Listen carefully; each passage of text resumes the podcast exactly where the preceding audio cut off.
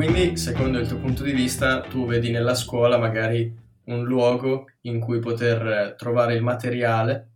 e eh, le strade eh, che poi puoi scegliere di percorrere o meno per portare avanti eh, i tuoi propri progetti e le tue passioni e non solo un luogo in cui dover eh, assorbire tutte le informazioni che ti vengono date e senza chiederti il perché magari delle cose. Esatto, secondo me è appunto un, un luogo che dovrebbe offrirti tutte queste cose e, ehm, e diversi istituti universitari in Italia e all'estero agiscono su questi agiscono su questi su questa idea appunto di rendere lo spazio non soltanto uno spazio in cui ricevere delle informazioni, ma anche di agire su queste informazioni in maniera diversa. Cosa significa? Nella visione classica, dal mio punto di vista, c'è una visione classica del, degli studi in cui appunto la scuola, l'università è semplicemente un posto in cui ricevere le informazioni possibili e si vede tutto il, il valore il valore che muove questa istituzione è il valore dell'accademia, ossia il valore in cui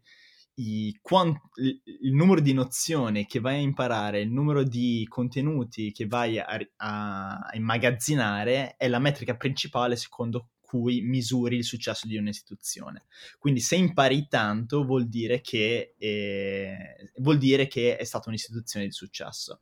Ovviamente questa è una, è una mentalità che secondo me è restrittiva, perché se devi anche trovare i progetti, devi trovare le tue passioni, devi trovare un modo per ragionare sui problemi e ragionare sui problemi dell'industria e, o della ricerca, questa cosa può essere di magari immagazzinamento potrebbe essere riduttiva. Infatti, secondo me, un framework per cercare di valutare, i, valutare o valutarsi, valutare il proprio percorso di apprendimento potrebbe essere non semplicemente trattare l'accademia come valore e il resto lasciarlo un pochino nell'aria, ma cercare di ampliare e vedere un pochino altri valori secondo cui poter misurare le proprie performance i, l'università classica italiana abbiamo detto che appunto vede come valore, vede attraverso le sue lenti come valore quasi soltanto l'accademia. Che significa l'importanza numero uno di tutti gli studenti è il voto che ti aveva a prendere un determinato esame. Dal mio punto di vista, invece, guardando gli, gli istituti americani, ho cercato di venire fuori con degli, altre, degli altri valori che sono ugualmente importanti durante il percorso universitario, che magari potrebbero aggiungere ancora più potenziale alla vita dello studente. Questi valori mi vengono... Questi valori, in mia opinione, sono sei, in cui ovviamente l'accademia è centrale ed è molto importante, ma soltanto uno di questi sei. Questi valori funzionano come delle lenti, delle lenti eh, a colori in cui tu puoi decidere di vedere soltanto un valore perché magari hai una lente blu e la lente blu è quella dell'accademia, però se hai una lente blu che filtra tutti gli altri colori non stai ottimizzando la tua esperienza di, di visione del mondo perché non vedi il mondo in tutti i suoi colori. Quindi quali sono gli altri valori? Uno è l'accademia, la, il secondo possiamo chiamare l'imprenditorialità di te stesso, la terza è la vicinanza con il terzo è la vicinanza con l'industria, il quarto è la ricerca fin dalla triennale, il quinto è il networking e il sesto è la polidricità degli insegnamenti. L'accademia c'è ben chiara, quindi tutto ciò che puoi immagazzinare, tutte le informazioni che puoi imparare sono fondamentali per un percorso scolastico e universitario. Però poi dopo c'è un altro valore che è l'imprenditorialità e l'imprenditorialità di te stesso, che in Italia spesso si dice, bene, prima immagazzinare magazzina, fatti il tuo percorso di triennale, di magistrale, di magari anche dottorato e postdoc o ricercatore, poi dopo avrai tutti gli strumenti necessari per andare nell'industria e fare cose fantastiche. Dal mio punto di vista non è esattamente così, perché l'imprenditorialità, esattamente come può essere analisi matematica, sono delle cose che impari in un percorso di anni, in un percorso che formano la tua forma mentis, e non è una cosa che semplicemente puoi aggiungere una volta che hai eh, accumulato un tot anni di studio. Quindi se vai a prendere in considerazione istituti come possono essere dal MIT a Stanford, a tanti altri istituti, altri istituti ma anche, so, il Sant'Anna di Pisa, questo valore dell'imprenditorialità di se stessi, in cui si cerca sempre una nuova opportunità, in cui si, non soltanto si fa ciò che viene proposto dalla propria università, ma si cercano di trovare delle opportunità aggiuntive per uh, aggiungere la propria persona, per contribuire alla propria persona, è una, una, skill fondamentale. È una skill che si impara quando si vive all'interno di un ambiente che stimola a, a imparare questo, questo, tipo di mentalità. Fai conto, se mai avessi avuto dei genitori in, che erano entrambi imprenditori, sicuramente questa mentalità sarebbe stata data in parte dai genitori. Quando questo non è così, chi è che deve dare questa mentalità? Professori, insegnanti, colleghi e non, se, e non, è qualcosa che nasce di propria sponte all'interno della persona se non viene mai a contatto con, una, con, con un valore del genere. Il terzo valore, secondo cui io eh, valuterei la mia università, è appunto la vicinanza con l'industria. Quanto, quanto la mia università tratta dei problemi o interagisce con l'industria, quanto prende dei grant, dei finanziamenti dall'industria per risolvere dei problemi, in modo da essere sicuri che eh, l'università abbia sempre un giusto bilancio tra ricerca pura e ricerca che sia i- immediatamente utilizzabile all'interno dell'università e che crei sia le figure che faranno ricerca pura e le figure che faranno mh, le, le, le, figure che possono inserirsi all'interno di un contesto industriale in, in maniera veloce. Il, il um, quarto valore è la ricerca in triennale. La ricerca in triennale è veramente importante dal mio punto di vista perché molto spesso in Italia si pensa fai la triennale in cui impari, la magistrale in cui impari e poi dopo magari inizi a fare qualcosa di ricerca in cui i, trovi dei problemi che vuoi risolvere in maniera indipendente e, e continui questa ricerca. Il problema con questo approccio, dal mio punto di vista, è che la ricerca non è soltanto applicare ed estendere la conoscenza, che si ha, ma la ricerca è anche una questione di processo, quindi imparare a fare ricerca e effettivamente scoprire qualcosa di nuovo sono due cose che sono, sono, sono sconnesse, cioè sono correlate, però non sono direttamente, non sono la stessa cosa. Quindi la maggior parte degli studenti avrebbero la possibilità di studiare e di fare ricerca sin dalla triennale e imparare nei processi, che gli, e li aiuterebbe sicuramente a porre le giuste domande per capire quali sono i problemi da risolvere, entrare in quella mentalità che poi li, li farà diventare dei be- better researcher, eh, ha, oppure più informati researcher, non appena avranno di fronte la decisione se vorranno o non vorranno fare il researcher. Ad esempio, negli Stati Uniti un sacco di, di studenti fanno il PhD, fanno, iniziano il dottorato immediatamente dopo la triennale. Questo perché? Perché magari in triennale hanno fatto 3 o 4 anni di ricerca. Di conseguenza, alla fine dei 3-4 anni possono dire: Ah, cavolo, io voglio continuare a fare ricerca e non magari faccio ricerche perché non ho nient'altro da fare. Conoscono già il processo, magari hanno già degli interessi, hanno già delle passioni che hanno sviluppato perché hanno fatto del lavoro indipendente, non semplicemente il lavoro di classe, e questo è un valore. Il quinto e penultimo valore è il networking, perché appunto i, l'università non è soltanto un, con- è, è un contesto in cui si dovrebbero trovare quelle persone con cui riuscire a costruire qualcosa, che sia una un'azienda o che sia una ricerca, perché noi come individui non faremo mai niente, tranne alcuni casi eccezionali in cui ovviamente dici tra, il mio studio teoretico di questa fisica viene fuori con la formula E uguale mc quadro, però quei casi sono veramente rari. La, la maggior parte del lavoro moderno, appunto, incontrare le persone giuste con cui lavorare verso un, un determinato goal e riuscire a, a, portare a termine questo goal. Se non c'è networking, se alla fine del tuo percorso univers- universitario conosci soltanto due persone della tua università e, o cinque persone della tua università con cui vorresti lavorare, è un po' un fallimento, perché queste persone, cioè, perché queste persone alla fine saranno, faranno parte mh, o contribuiranno alla maggior parte del tuo successo sia accademico che universitario. Il sesto valore invece è la poliedricità, la poliedricità degli insegnamenti, che significa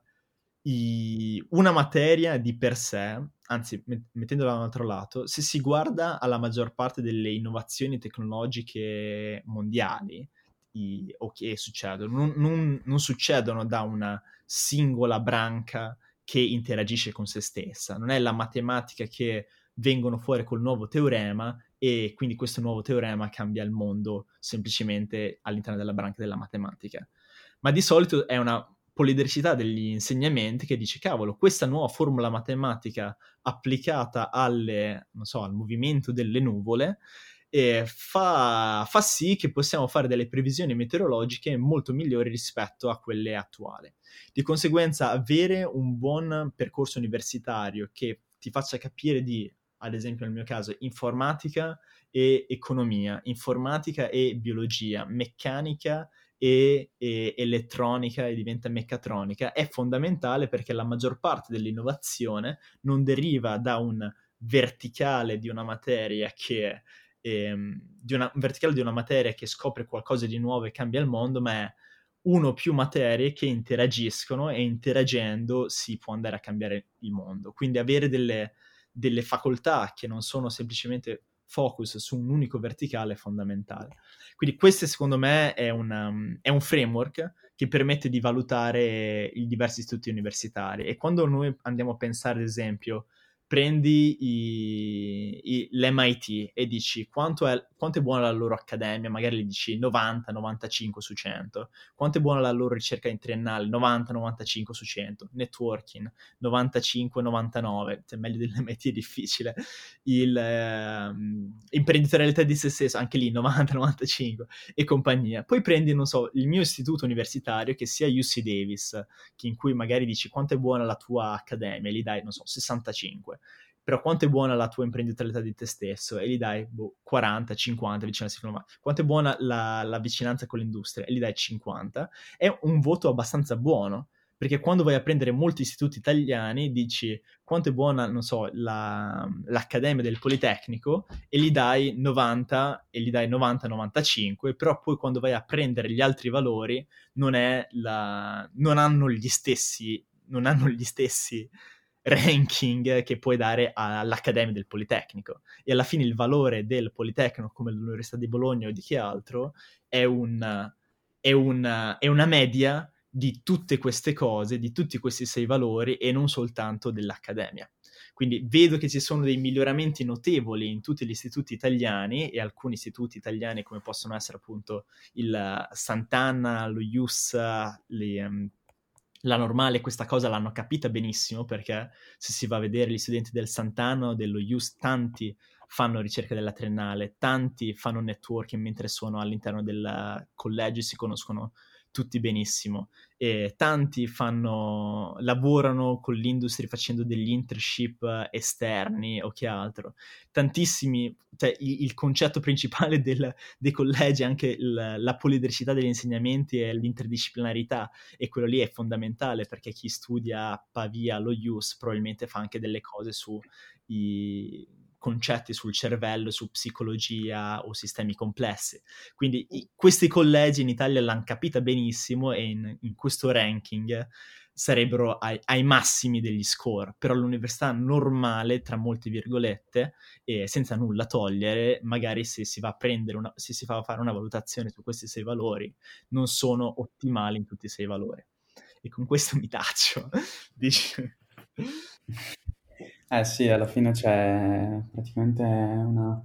una, una- una prospettiva che cioè, non si sente tutti i giorni, cioè, soprattutto magari per noi studenti delle superiori, perché alla fine cioè, noi ci prendiamo solo uno di questi sei punti che hai appena descritto, che è praticamente eh, quello del- dell'accademia, no? Della scolarizzazione, del pensare magari solo ai voti, concentrarsi solo nel, non lo so, fare i propri compiti, no? E quindi cioè, magari uno non non si accorge neanche che ci possono essere eh, altre opportunità, altri progetti come, come, appunto avevi anche citato, no? le, le, varie Olimpiadi che possono andare a completare meglio quella che è la formazione di uno studente, no? cercando di coprire anche gli altri punti, quindi magari essere più intraprendente, magari avere anche nuovi contatti, quindi sì, cioè, alla fine eh, hai delineato praticamente perfettamente la, la differenza un po' che eh, c'è tra scolarizzazione ed educazione. Esatto. Per fare un esempio del, um, delle scuole superiori, appunto, l'accademia la sappiamo esattamente cos'è. La vicinanza con l'industria, sinceramente, alle, scu- alle scuole superiori è relativamente importante, però la ricerca dalla triennale può essere in- intesa come guardare imparare per proprio conto tutto ciò che riguarda le Olimpiadi, che siano dalla matematica che siano la filosofia. Tutte queste cose che appunto quando è un percorso autonomo ti stimolano a crearti una passione che poi ti porterai avanti per tutta la vita, che sia in fisica, che sia in filosofia, o in latino, in matematica o in informatica. I, il, una volta che si entra dentro la comunità delle Olimpiadi, il network anche quello lì è eccezionale perché si andrà a vedere tantissimi studenti che magari al quarto o al quinto anno iniziano a pensare ma sai cosa? Magari posso andare a fare domanda al appunto Sant'Anna normale, al Politecnico, all'Alta Scuola Politecnica, all'Imperial College a Cambridge e quello lì è un network potentissimo sin da quel momento. La poliedricità, l'interdisciplinarità, anche quella è una cosa che viene data sia i, dalle Olimpiadi sia da molti istituti che da molti istituti come i licei che spaziano da materie più umanistica a, meno, a più tecniche. Sì, che poi appunto c'è cioè, sempre, sempre riguardo a questo è un po' quella che è anche la missione di Lead the Future, no? E quella di magari far conoscere eh, queste, queste, opportunità, queste, queste, nuove prospettive, nuove, eh, nuovi orizzonti, magari appunto a, e a- agli studenti, che siano delle superiori o comunque anche universitari. Esatto. Lead the Future è una non profit che abbiamo fatto partire con Matilde Padovano e Emanuele Rossi circa tre anni fa ufficialmente su scala nazionale, però era un progetto che andava avanti almeno da 5-6 anni. E il nostro obiettivo è appunto cercare di creare una comunità di eccellenze i,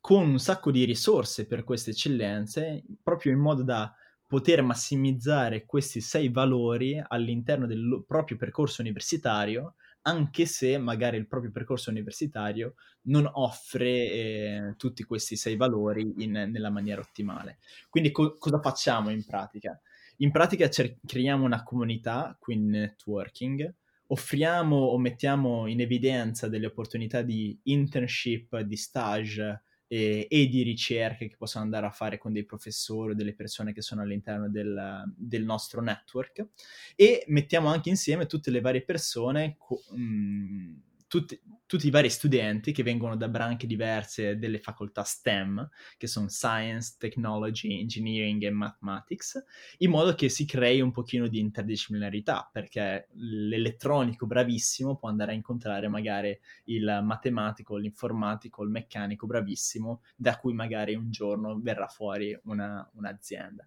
Ed è una... Lead the Future è una non profit che fa mentorship, quindi è una non profit che in maniera completamente gratuita cerca di selezionare eccellenze italiane per dargli la possibilità di crescere grazie ad un mentor eh, che, gli, che, gli, dà degli input, che gli dà delle direzioni, che gli dà degli spunti che non devono seguire per forza, in modo da poter massimizzare la, la propria carriera professionale, accademica e personale. E adesso in quest'anno siamo circa 350 persone tra mentor e mentee e stiamo ottenendo dei grossi risultati, sia a livello di internship, a livello di stage, uh, di ricerca o di ammissione in collegi d'eccellenza. E quindi, cioè, qual è il, il mindset, insomma, del, del mentee che voi eh, volete eh, avere, insomma, che voi volete selezionare? Cerchiamo delle persone che sono intraprendenti e che hanno dimostrato di sapere ottenere dei risultati. Quindi se uno studente delle superiori, ad esempio, la migliore maniera di essere intraprendenti è fare delle summer school, come, che ce ne sono diverse, che sono dalla fisica alla matematica all'informatica, partecipare alle Olimpiadi e alle competizioni, eh, competizioni che possono essere da competizioni di startup, progetti che possono anche essere semplicemente locali, non necessariamente nazionali, oppure ottenere dei, degli ottimi risultati a, ai vari livelli alle diverse Olimpiadi. Quindi una volta che c'è un track record di risultati ottenuti e si dimostra che si vuole mantenere questo track record per il futuro, è la cosa che per noi è più importante. Ottimo, per oggi è tutto. Prossimo appuntamento, nuovo episodio, nuovo ospite.